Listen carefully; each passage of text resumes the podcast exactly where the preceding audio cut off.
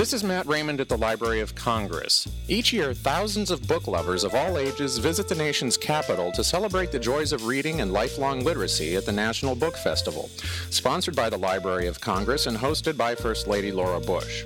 Now in its eighth year, this free event held on the National Mall Saturday, September 27th, will spark readers' passion for learning as they interact with the nation's best selling authors, illustrators, and poets. Even if you can't attend the festival in person, you can still participate online. Podcast interviews with well-known authors and other materials are available through the National Book Festival website at www.loc.gov slash bookfest.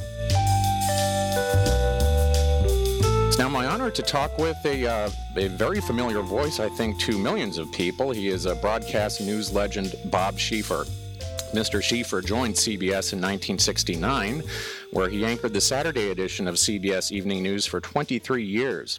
He served as the network's chief Washington correspondent since 1982 and currently anchors Face the Nation.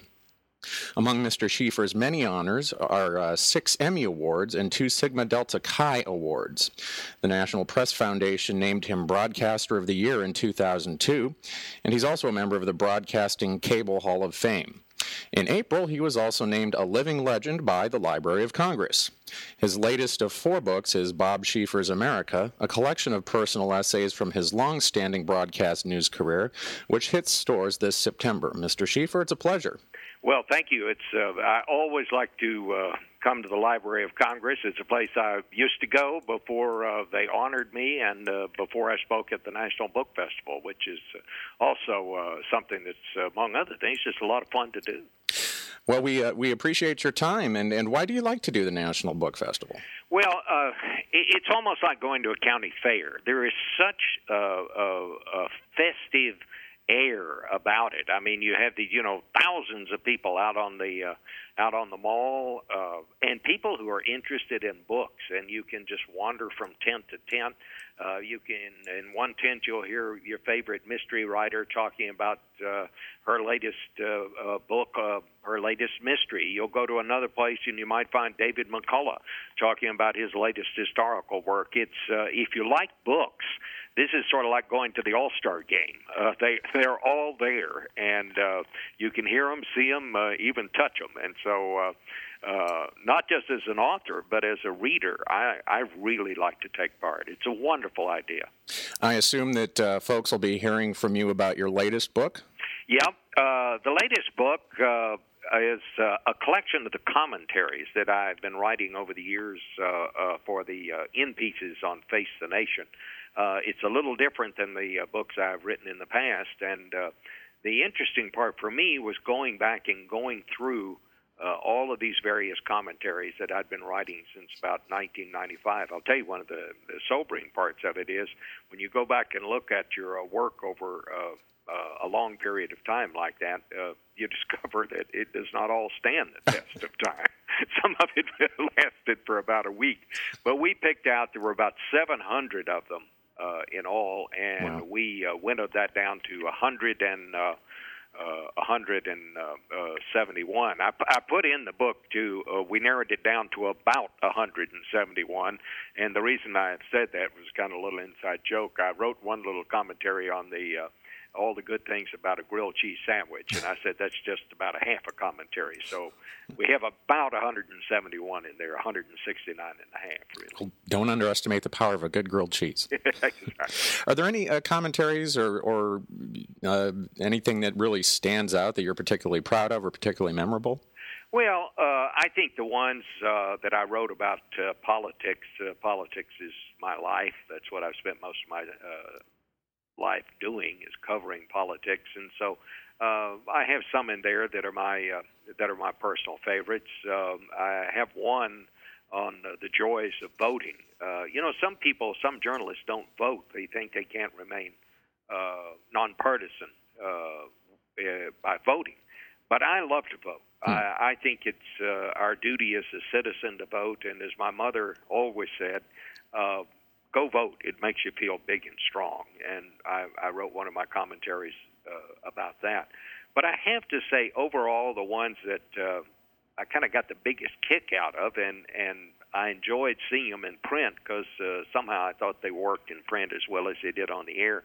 Uh, the ones that I did about holidays and the ones I wrote at Christmas or Thanksgiving or Mother's Day or Father's Day. Uh, uh, one commentary, for example, on Father's Day, I, I point out that more telephone calls uh, are made on Mother's Day than any other day of the year, mm. but more collect calls are made on Father's Day.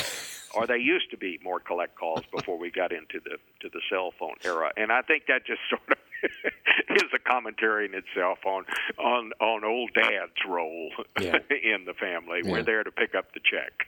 Well, now for folks who aren't familiar, uh, walk us back a little bit and, and talk about uh, how you got to where you are today in your career. Uh, mostly by accident, I think would be the would be the one sentence to sum it up. I always wanted to be a reporter. When I was a little boy, I was the uh, I, I used to you know write news stories. Uh, when I got to high school, I was the uh, editor of the high school annual. I was the sports editor of the newspaper. Uh, same thing uh, uh, in college. Uh, my mom uh, had the idea that I ought to be a doctor. So I spent the first two years of uh, my college uh, in pre med. It hated me, I hated it. And the summer of my sophomore year, I said, "This is it." Uh, I got a job working in the news department of a little radio station. Uh, switched my major to journalism, and uh, that summer, I got uh, at that job. I was paid a dollar an hour. Uh, worked 44 hours a week for the last two years that I was uh, in college. But from that summer on, uh, I had gotten a weekly paycheck for for being a reporter, and that's something I'm kind of proud of. I'm I'm in my 51st year now mm. uh, uh, of getting paid to do something that, uh, if the secret to be told, I probably would have done for nothing uh, if I couldn't have found a way to get paid for doing it.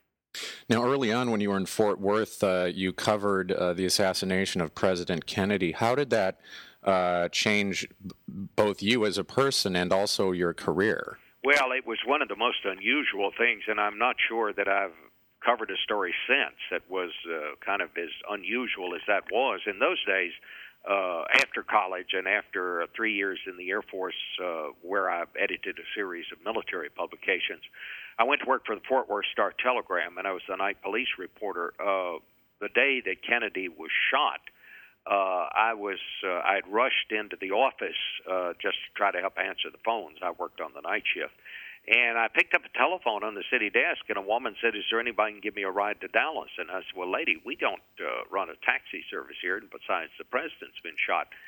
She said, "Well, uh, I heard it on the radio. I think my son is the one that they've arrested, and it was Lee Harvey Oswald's mother." Mm. Uh, I immediately dropped that business about we don't run a taxi service. I asked her what her address was, told her I'd be out to get her.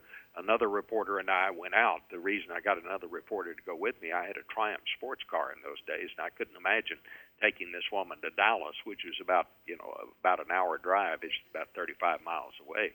Uh, in that Triumph, uh, the I had the top down. It took about 20 minutes to put the top up. Anyway, well, I just didn't do that. So, the guy who was the auto editor of the paper was named Bill Foster, and the local car dealers would give him a car to drive every week, and then on Sundays he'd write a write a review of it, and uh, they were generally pretty good reviews. A free car, free gas for a week. You can, you can see the mores the ethics of journalism has sort of changed since then.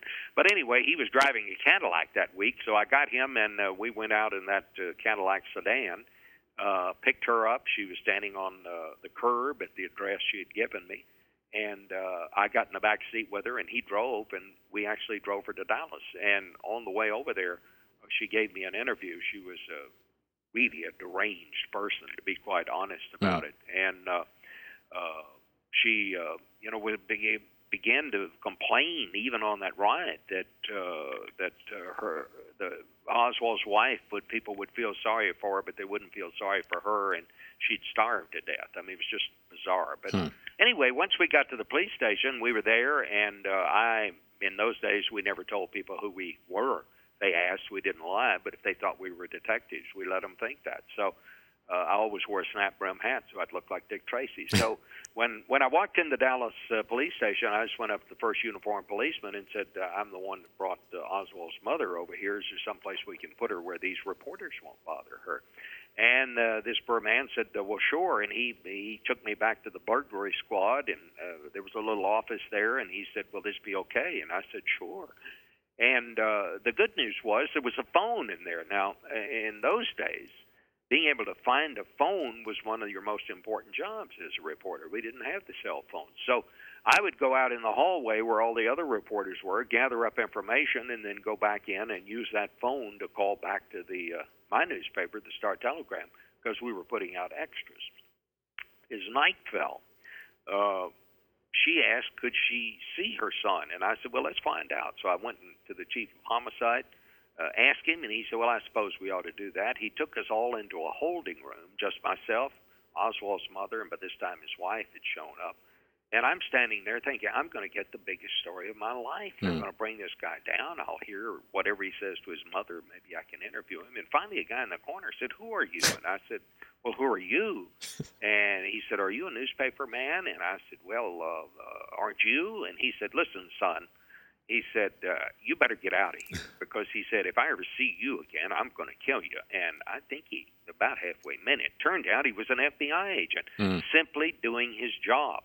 He was the first person I'd been in the police station at least six hours who had asked me who I was, and the story ends there. It's the biggest story I almost got and didn't but it just shows you the difference in in you know the access that we used to have in those days.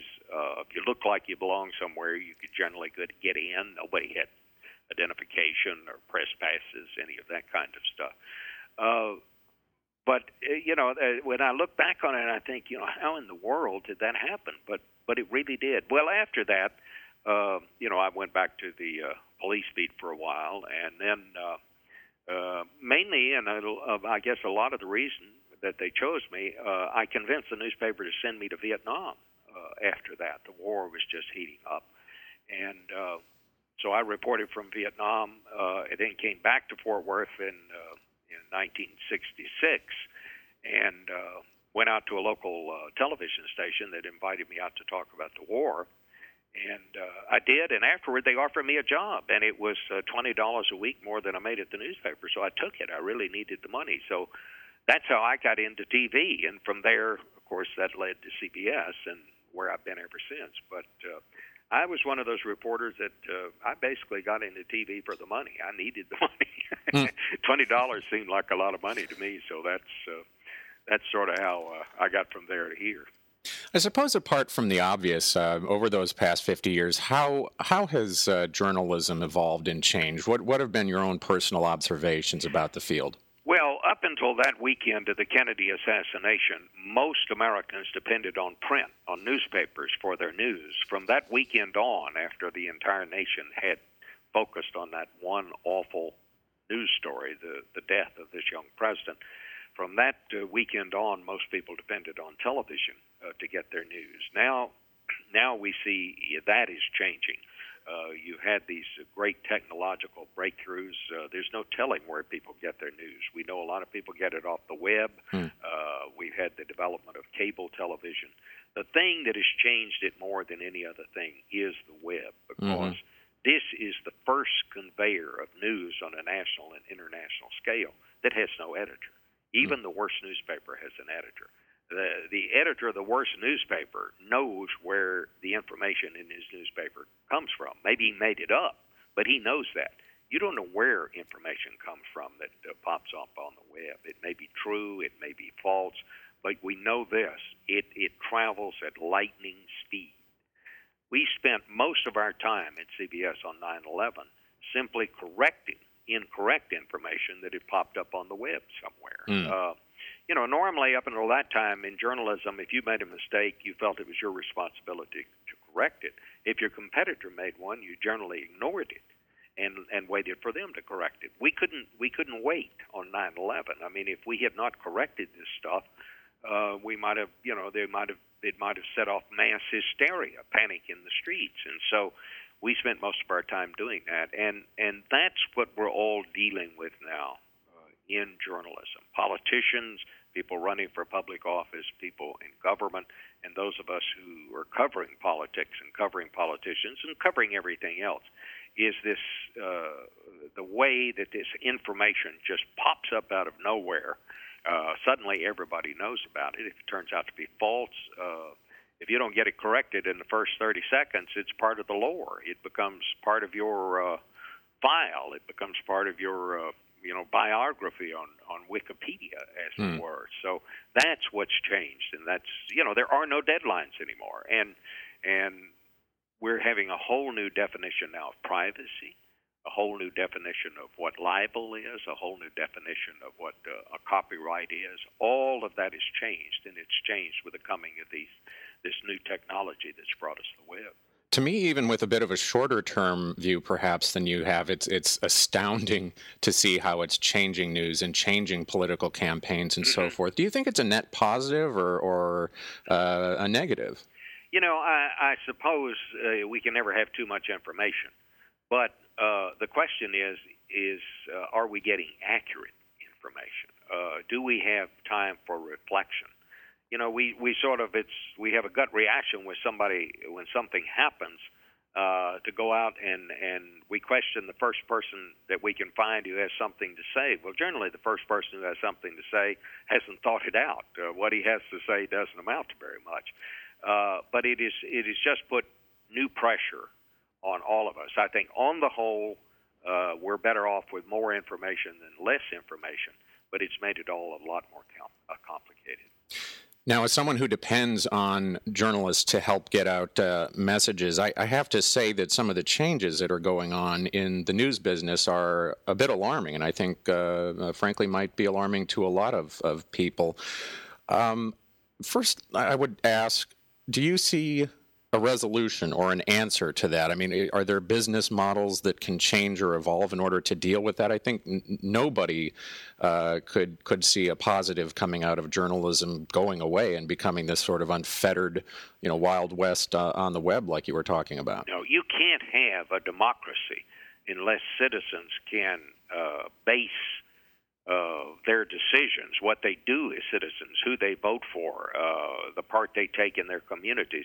You can't have that uh, as we know it without accurate information and access to information and, and a free uh, and un, unfettered uh, press. Uh, you just it just doesn't work without that, and and that's the part that uh, that really bothers you. Are people getting the right story? Are they getting uh, accurate information? You know, one of the things, and I think one of the reasons we may have one reason for the partisanship uh, that we have now is you can sort of order up your news in any style you want it. If you want it from a conservative point of view, you can get it from that. If you want it from a liberal part of view point of view, you can get it from somebody on that side. Uh, but I think more and more people are finding they they're having to get their news from multiple sources. I mean, I think one of the main uh, responsibilities of the mainstream media, as it were, is we need to be the place where people can at least agree on the facts. There must always be a place where the information that is given people can can rely on uh, that and, and feel that it that it's accurate, and that's what we have to do. The uh, so much of the of, of the problem for journalists today is is finding the sources of revenue uh, to maintain these uh, very expensive enterprises like newspapers uh, we need newspapers. Uh, I, I don't know how we would operate in this country if we if we didn't have newspapers, and yet more and more we're seeing these newspapers. They're becoming so expensive to operate that people can't uh, can't uh, make, make a profit uh, doing it, and, and that's the problem for newspapers. It's not so much the problems of journalism; it's the problems of finding the money to finance these very expensive institutions. I mean the editor of the New York Times, Bill Keller, told me that, that his newspaper spends more than $2 million a year just for security costs to maintain their bureau in Baghdad. Mm. Now, you're not going to find a blogger that can, can you know, has $2 million to spend on protecting himself while he goes to uh, Baghdad uh, to report what's going on there. Uh, this is very expensive stuff. And how do newspapers uh, find the advertisers uh, that will make it profitable for them to, to keep operating. And that's the problem that they're all facing now. Uh, we face uh, similar problems in, in broadcasting, not, not as severe as the newspapers. But uh, we're going to have to figure out some way that we can have, uh, we'll always have uh, printed sources of information, it seems to me. You know, one of the reasons we need newspapers is uh, if you go on the web, you're you're generally looking for something. You're searching for something. You're looking for a specific story uh, to check out, uh, information on a specific thing. You pick up a newspaper, uh, and you're going to get a lot of information that you didn't ask for, and you're going to find a valuable uh, information that you weren't particularly looking for uh, as you're reading through the newspaper to find the story that uh, that you picked up the paper to to find out about. And and I think that's that's where newspapers have it over over the uh, the web at this particular time. How this is all going to evolve, how it's going to finally break out, nobody really knows mm. right now. Now you uh, you've covered just about every possible beat in Washington, from the White House to Congress and the Pentagon and, and the State Department, and, and, as far as I know, you're the only person who's done that, or at least at, at your level. Uh, which of those did you enjoy most, and, and, and, for any particular reason? Well, I think Capitol Hill. Uh, I, uh, to me, the United States Capitol is what Washington is all about. Uh, uh, the White House seems to be a very glamorous place, and uh, you know it's always been the glamour beat because you know the president is obviously the most powerful person in in the world. but to me, the Capitol is, is where it all really happens. And seeing all those politicians uh, of every stripe, uh, I said one time that I thought the uh, the U.S. Capitol was sort of our national zoo. You have one example of every kind of American uh, down there uh, at the Capitol. When you the president comes up there to address the joint session, you'll find out on the floor of the House of Representatives smart people not so smart people, tall people, short people, black ones, white ones, uh, every kind of American is is represented out there, and, and getting to see them all together uh, helps us to understand what a diverse country it is. From a uh, from a reporter's standpoint, the great thing about covering the Congress is they're all independent contractors, uh, and when you cover the president everybody at the White House works for the same guy. They work for the president, and so unless you find some you know disgruntled person or somebody who takes a different point of view, uh, you're going to get pretty much the same story no matter who you talk to. Uh, you go up to the Capitol, and you'll find people on every side of an issue, and uh, that's how you find stories. Uh, I also enjoyed very much covering the Pentagon, which to me is like a like a just a giant courthouse. Uh, one of the things I found when I was a courthouse reporter at the Fort Worth Star Telegram is best stories about the sheriff came from the county commissioners. Best stories about the county commissioners came from the sheriff because you had two separate elected officials that were all competing for the same tax dollar uh, mm. for their budget. You go out to Pentagon, it's just the same. The best stories about the Air Force come from the Navy. The best stories about the Navy come from the Air Force. Uh, if you want to find out uh, what's good about uh, land, you know, what's good about uh, naval air, uh, you can go talk to the Navy and they'll tell you about it. But uh, if you want to find out how much it really costs to put an aircraft carrier out there uh, in the ocean, you go to the Air Force they can tell you exactly how much it costs. On the other hand, if you want to find out about uh, the vulnerability of land based uh, air forces, go talk to the Navy. They've got all the stats on that. So uh, when, when two separate entities are competing for the same tax dollar, that's when you find truth. It's also where you find news.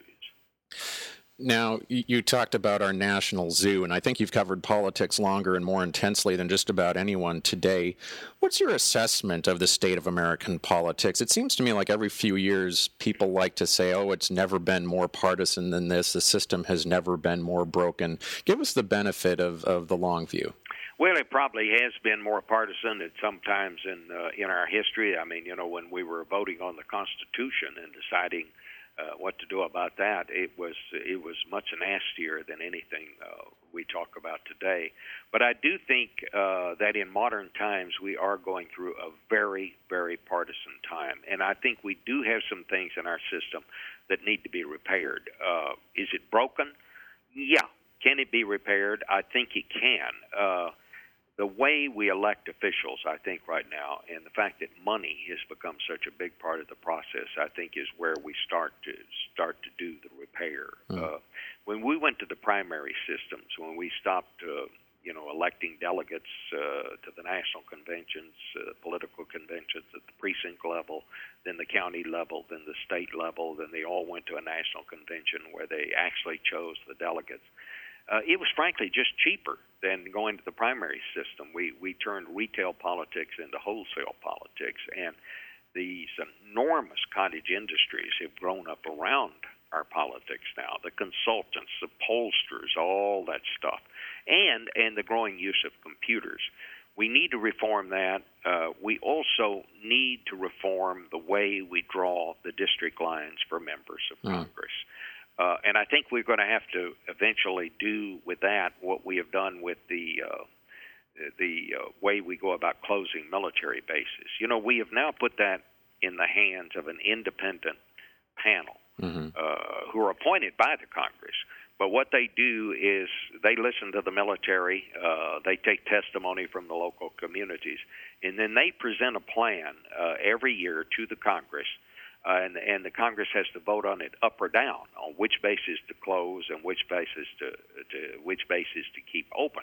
But they have to vote on all of them at once. They can't vote on individual bases. What was happening was the congressman whose district in one base would say to the congressman who has a district uh, in, uh, uh, who has a military base in his district, you know, you vote to keep mine open, I'll vote to keep yours open. Mm-hmm. And they couldn't get anything. Hmm. They couldn't close any of these bases, no matter whether they were of any use to the military or not.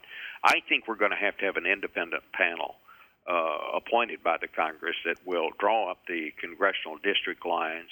Uh, they will vote on them each year that they uh, have a, uh, a census, and and they will vote on all of them up or down and uh, maybe we can get back to some semblance of order. Because mm-hmm. what we're doing now is we're just we've created an incumbent protectionist society.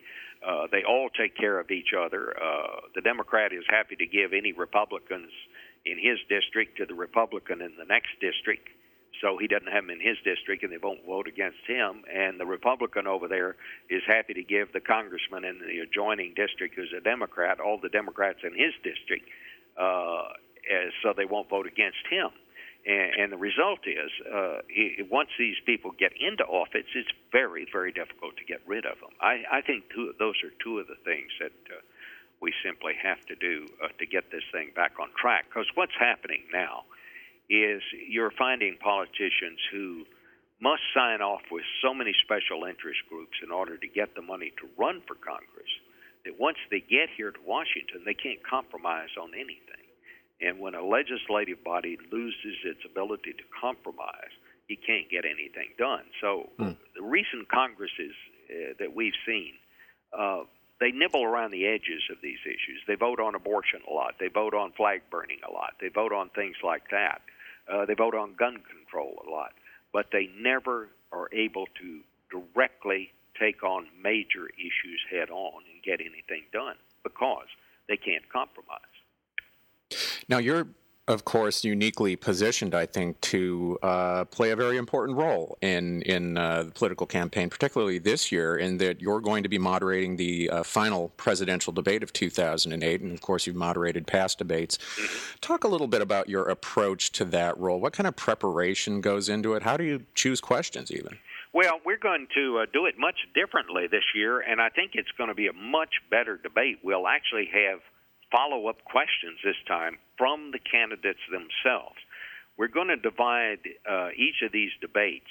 Uh, we were I was going to do foreign policy as the last debate because the uh, issues uh, with Russia and so forth have uh, come right to the front. They've decided now they want to move that to the first debate. So I'll be doing uh, uh, domestic issues. But what we're going to do is we're going to divide each uh, debate into eight ten minute segments.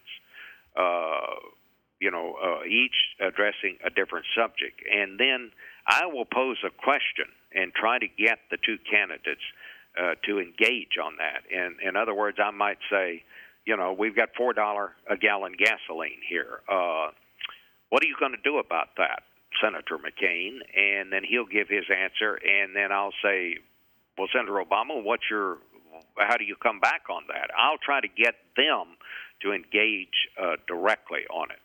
Uh, the the job that I will have to uh, do before we get to that debate is decide what are the eight domestic issues that I, I consider most important. That'll be my job to draw that up. Mm. Obviously, I'm going to have to get myself briefed up on what's what's the latest. Uh, where is Social Security right now? Uh, you know, uh, what is the latest uh, on uh, drilling offshore or not? I'll have to familiarize myself with uh, the two candidates' positions. But what we're trying to do this year, and we've never been able to do it in the past, but this year we've we've gotten uh, both campaigns to agree, uh, is uh, you know if I I would consider it a great success if I just posed one question and then for ten minutes the two of them went at it uh, on that. You know what are you going to do about the housing market? And uh, you know my job will be if if if they don't come up with good follow-ups uh, or uh,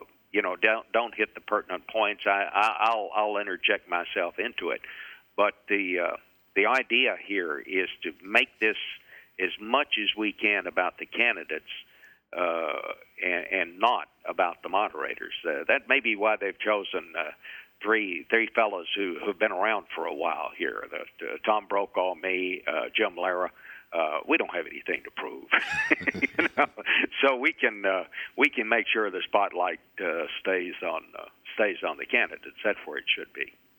Well, Bob Schieffer, I could go on in this vein all day, but I know you're a busy person. But before we let you go, uh, what's coming next for you? Uh, either um, perhaps uh, additional books into the future, and I'd also like to ask, can we look forward to seeing you at uh, CBS for uh, a while to come? You know, uh, I have signed a new contract with CBS, and and this is going to be the only place I'll, I'll ever work from here on in. I, I was thinking of retiring last year, and then they said, "Well, don't you want to be around for this election?" And I thought, "Well, yeah, probably I do." And then I was going to retire after the inauguration, uh, and I'm not. Uh, I've sort of unretired. I'm going to continue to do Face the Nation until we uh, come up with someone to replace me. Uh, uh, that uh, question is wide open right now, but uh, obviously I can't uh, do this forever. But sometime over the next couple of years, I think uh, we'll find uh, a new moderator for Face the Nation, and I'll help in the transition uh, on that. And then after that, I will still work at CBS, but uh, with no specific duties. I'll just be around uh, if there are big events, major events. Uh, I'll be around to uh, help out on that any way I can, uh, in much the way that Tom Brokaw, uh, the role that he now has at uh, at NBC, uh, I told him that uh, he was going to be my guide for the golden years, as it were. And maybe I'll write another book or, uh, down the line, but we'll just sort of see how it goes. I, I'm I'm feeling good, and as long as my health uh, holds out, I I intend to be involved around here in some way or the other. Well, you have a lot of uh, admirers and fans, and that's uh, all obviously very good news for them. Uh, Bob Schieffer, thank you so much for taking time out to talk with us today. Well, it was a real pleasure. And we are excited to hear more from you at the National Book Festival. That is Saturday, September 27th on the National Mall here in Washington, D.C. from 10 a.m. to 5 p.m. The event is free and open to the public. If you'd like more details, as well as a complete list of participating authors, visit www.loc.gov slash bookfest. From the Library of Congress, this is Matt Raymond. Thank you for listening.